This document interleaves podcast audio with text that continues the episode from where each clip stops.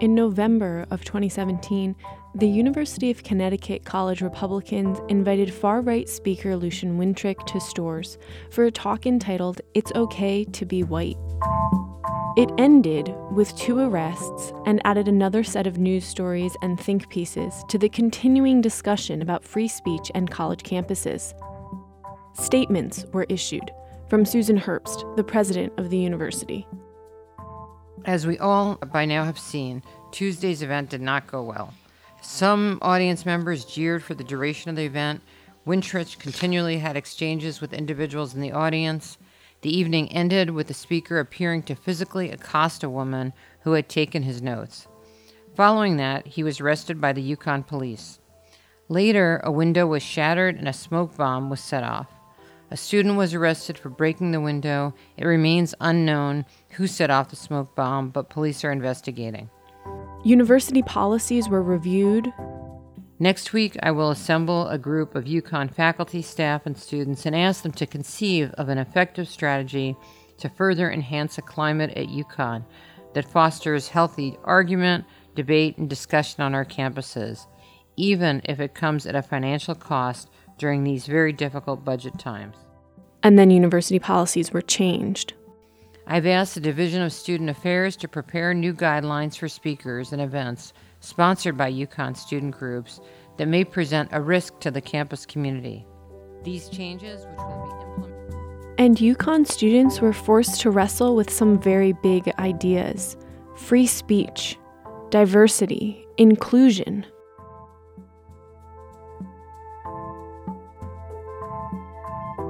I'm Danielle Shalou, and this week on Live and Learn, we're tackling a big idea. A right that is fundamental to American society and governance, a right that is part of the First Amendment free speech and how it relates to higher education. In this piece, you'll hear from UConn President Susan Herbst, lawyer, civil rights scholar, and CEO of the Phi Beta Kappa Society, Fred Lawrence, and Fred Lee, assistant professor of political science and Asian Asian American studies, as well as UConn students Christopher Zins, Joseph Gotti, Kavi Kachugam, and Serena Bhargava. For the background and legal context, here's my conversation with Fred Lawrence, the civil rights scholar. If you could give a basic overview of what is speech, how is it defined?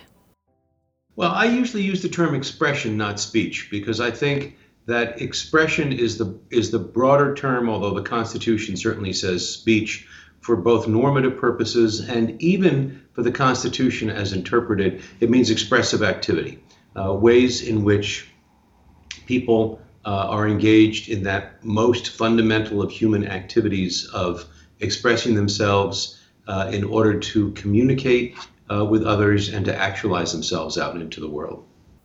And why is that important? To protect the freedom of expressive activity? There are several strands of uh, thought that uh, to look at this, but let me sort of gather them together in two main categories.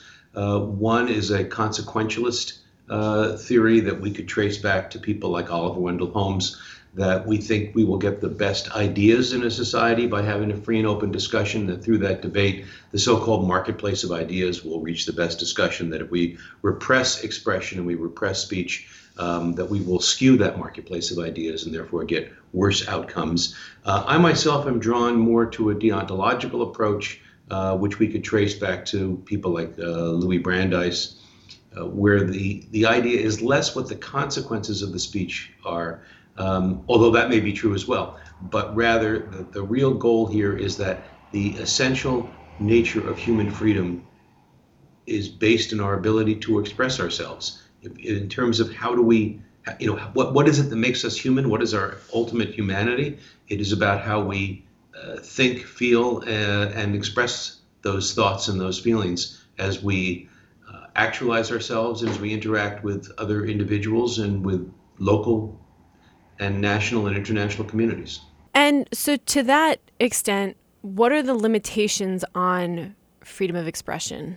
And what are things that aren't permitted. Some of what I'm going to say, I think, is broader normative argument. We as human beings, if you notice everything I said up until now, was was quite uh, you know, trans contextual. And then there's the American context, which is uh, which has its own particularity to it. So within certainly within the American context, the court has established what it would call a categorical approach to First Amendment jurisprudence. There are certain categories of speech that are not or expression that are not protected. They include things like fighting words, actual threats, obscenity, defamation, and, and if you go a little bit further, there are other categories of words that are not protected if they include things like conspiracy or treason. Those are crimes that could take the form solely of, of expressive activity or words. All of those categories we would say are, are not not protected. And where is the line between sitting in a room and talking about to rob a bank, you know, you should wear a mask. And where does it fall into okay now it's conspiracy?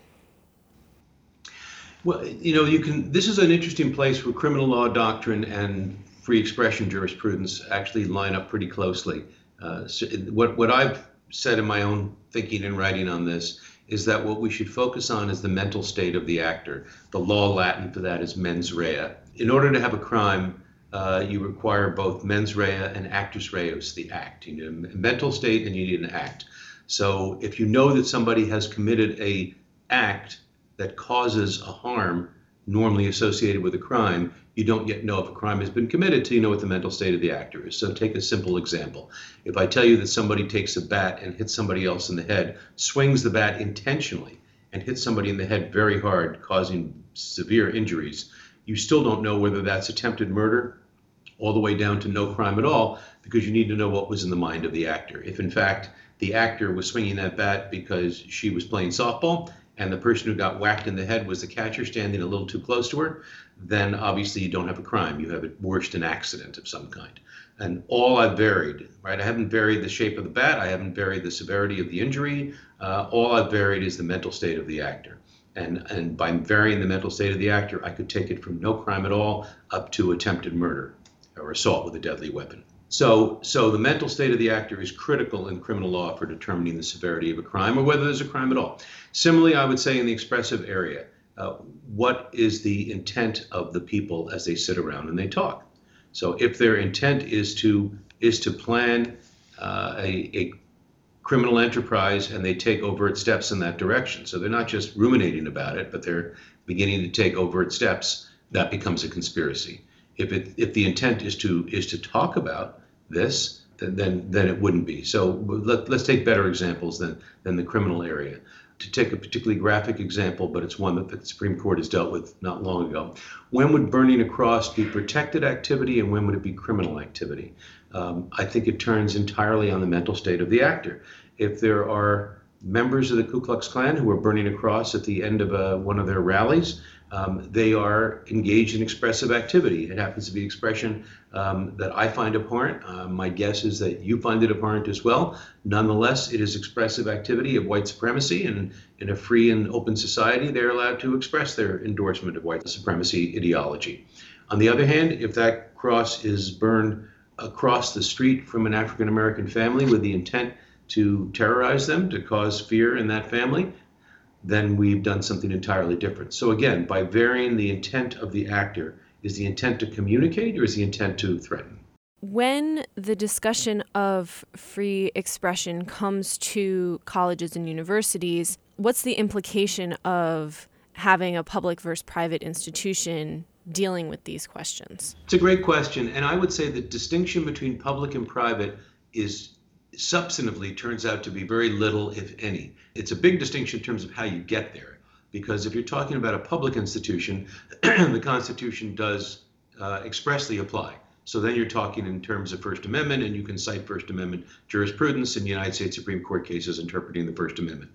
You're talking about a private college, a private university, the Constitution does not apply, um, but those schools are bound by their own rules of uh, open inquiry, free inquiry, free expression that are essential to the nature of uh, liberal arts and sciences and humanities and the entire nature of education. You, you can't imagine, excuse me, you can't imagine a university uh, functioning as a as a serious place of thought and inquiry if people aren't allowed to express themselves. So there's a convergence between the normative educational philosophical argument that would apply in private schools and First Amendment jurisprudence that would apply in, in the public school context.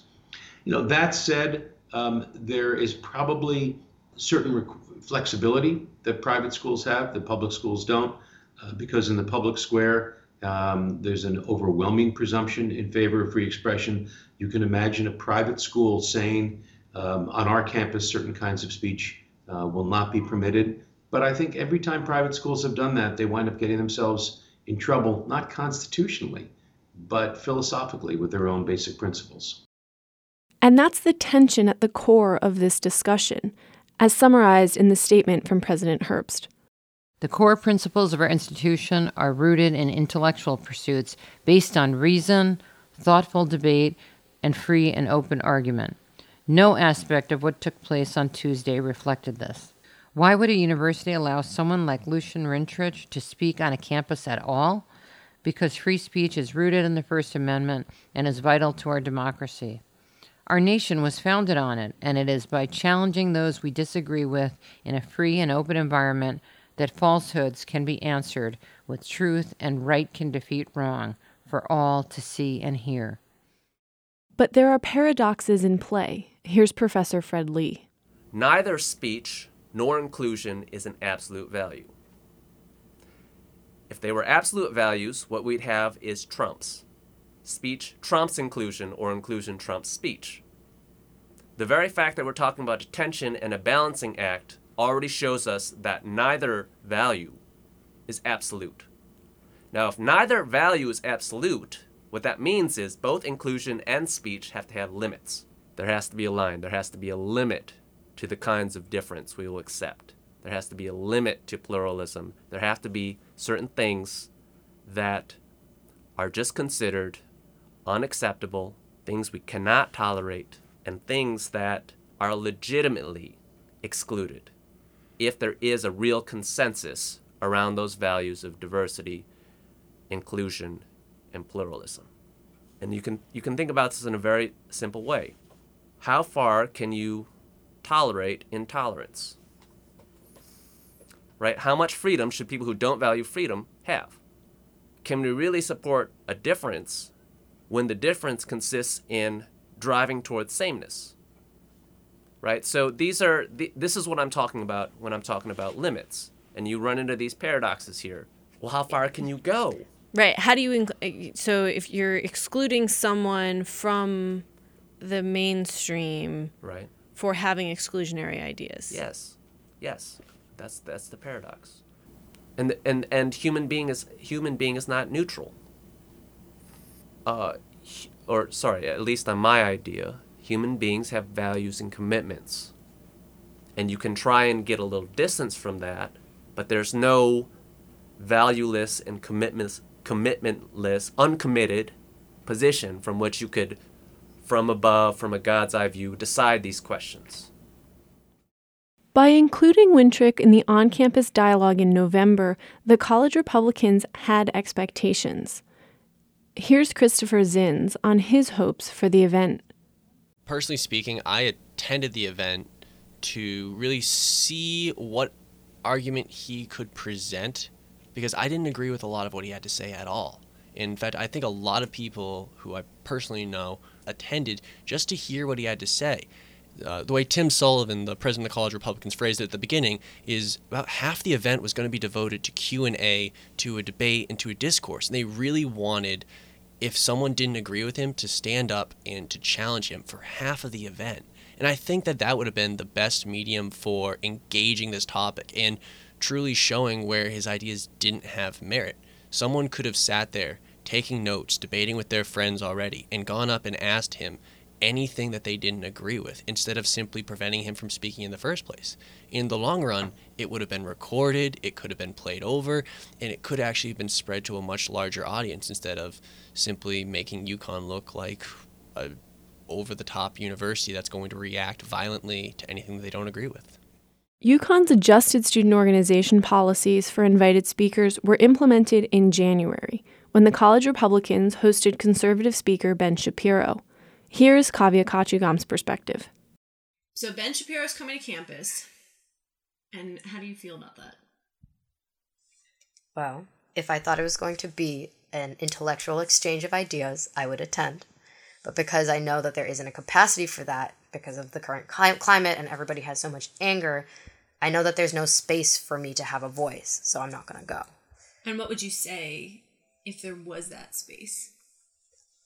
Honestly, I think I just want to hear what he has to say and then ask him questions to understand where he's coming from and try and get him to understand where I'm coming from as someone who does support minorities and does support feminism and does support like liberals and more of a liberal way of thinking. So I would just want to ask questions and then hopefully have him also ask questions and have like an actual engaged dialogue rather than a screaming mess.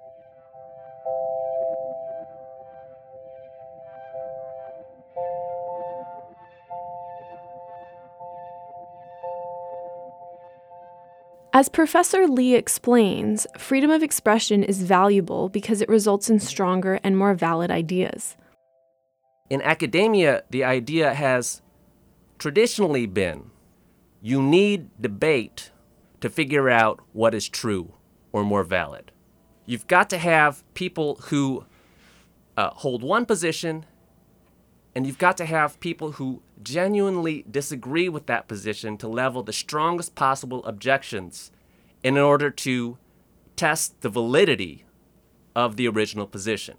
Through this process of debate, we're supposed to uh, sharpen the original position if it happens to be true, or we're supposed to discard the original position if it happens to be false, if it turns out to be demonstrably false. Debate and intellectual debate and rational debate leads to more valid knowledge. I think there's a different justification for political life.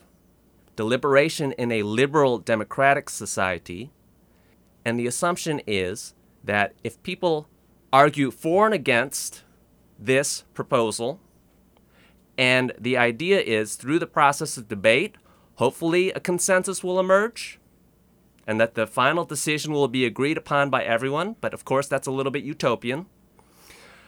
Or, in a more realistic case, that even if not everyone agrees to the final outcome of the deliberation, that everyone can at least understand why somebody would agree with that outcome.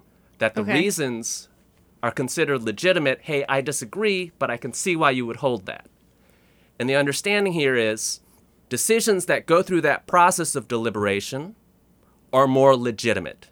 So if in the in in the intellectual justification the idea is the knowledge is more valid, in the political justification, the decisions are more legitimate, they're more politically valid. What's the value of that discussion and deliberation and debate? It's a testing process, and it's also a procedure for giving us confidence in the outcome. The testing of the proposal, whether the proposal is intellectual or a policy proposal, is supposed to give us greater confidence in what results from the debate or the deliberation. In the past 150 years, American society has changed significantly. American citizenship has been extended beyond white men who own property to include Catholics, women, and people of color. The inclusion of oppressed groups into civil society is not easy. Colleges and universities must balance protecting the learning experience of all students and protecting freedom of expression and civil discourse. Freedom of expression allows for an open debate to generate better ideas. And on campus, safe spaces can help this development if the classroom is a place for scholarly exploration, civil debate, reasoned discussion, and making mistakes If the classroom is open for asking difficult questions and challenging prevailing explanations, rather than a place where students fear punishment for expressing certain views. Here's Serena Bhargava. Lucian Wintrich talk um, and how people got really offended by what he had to say, and I was offended too. I didn't think it was a very productive conversation, wasn't a very productive speech.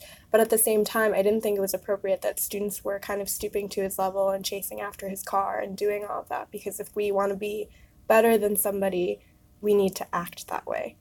And the way that UConn represented itself at that time, I was actually kind of embarrassed to be a student here because I didn't think it was representative of everything that I've learned about this campus and everything that I love about this campus. And what are those things that you've learned and that you love? I mean, the people here are really great, and I've had really, really great discussions with them. I've shared some of my, you know, most personal viewpoints with them. But at that point, even though I didn't agree with Lucian Wintrich, just knowing that the campus could react like that to somebody, it made me scared to be here and made me scared to say things that I might actually feel in the future. So, how are students, as growing leaders, as engaged citizens, as the future change makers of the world, supposed to navigate the tensions between diversity, inclusion, and free speech? Here's some food for thought from Joe Gotti. Um, these are discussions that we want to have. We don't want to just have fights with people. And this is our home, UConn, and we want to be able to show everyone that, yeah, these are our ideas and those are your ideas, but let's discuss what we are and not see each other as just each other's enemies. Let's see why so many people in this country have these views and maybe we could find common ground on certain issues. To kind of so Chris, from your standpoint as an RA, one of the things and and UConn in general also espouses the idea of inclusivity and tolerance. As students, how do you see balancing exploring all of these ideas and including people who may, who have historically been excluded from the dialogue. So I really think that this is, once again, from the RA role, a major, major, major component of the discussion here. That a lot of people are discussing these topics for the first time when you get to college. And when you have your identity, what you believe to be yourself, questioned, even slightly, myself as a firearms owner, having someone question why I own a gun, why I would want to hunt. You know, it's it's a jarring experience at first. It's something that no one wants to do, that we're happy and we exist in our own own realities. And that applies to every identity we have as students come in and there's all different ranges of exposure to these ideas to having their identities questioned is there a way that the university can support that personal development process joe do you want to start Sure. I'll start by uh, quoting one of my favorite philosophers, Socrates, here. He one time said, The unexamined life was not worth living. What he was talking about was that people should be able to examine everything they do and have an understanding for why. From my conversation with Fred Lawrence, how, as an educator, would you counsel students on, okay, the world is happening very, very quickly and, and may not be saying nice things all the time how do you deal with that? Does that make sense? Yeah, no, it does make sense. Um, I think part of it is you also make clear what that the university is there to to support you. The university will not let somebody threaten you. Um, they will not let somebody harm you. But they will let somebody disagree with you, and they will let somebody ask really hard questions and challenge your deepest beliefs and confound you. Um, that's part of what it means to be at a university. And, you know, one of the things uh, that I, I, said one time, and I, I, some students took it the wrong way, but I said, we're not here to protect you from the world, we're here to prepare you for the world. And some students felt, you know, that, uh, that they wanted to be protected. Well, I'm, I'm sympathetic with that, but protected in the sense of no one can threaten you, correct. But protected from the realities of the world, no, that's not what college is for. It is to prepare you for the realities of the world. You know, keep keep in mind who we're talking about here, right? We're we're we're really not talking about a cross section of the entire society. We're talking about young people who are privileged to be at a school the caliber of University of Connecticut, uh, and with those privileges come great responsibilities. You have a role to to play in the world, and to take all those positions about which you care deeply and to actualize them out into the world. This is the mirror image of what I said at the beginning about that right that you have to actualize yourself as a human being. That's what it means to be a human being, to express yourself. Uh, I'll flip that around now and say, in many cases, it's not just a right, but it's a moral responsibility to exercise that right. Here's Fred Lee. There are tendencies, and then there are things that we can do to change the tendency and the direction. So, When I say too soon to say, I'm also saying too soon to say because it depends on us. And from my conversation with Kavya Kachugam. It's an easy line to draw, but it's also like A hard question to answer. a hard question to answer. Because if there was an answer, we wouldn't be dealing with this problem at all. Right.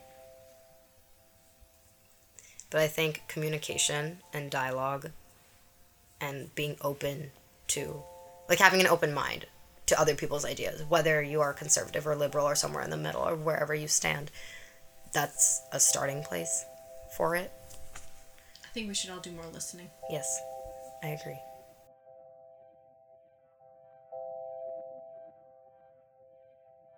This has been a special episode of Live and Learn, a production of the Honors Program at the University of Connecticut.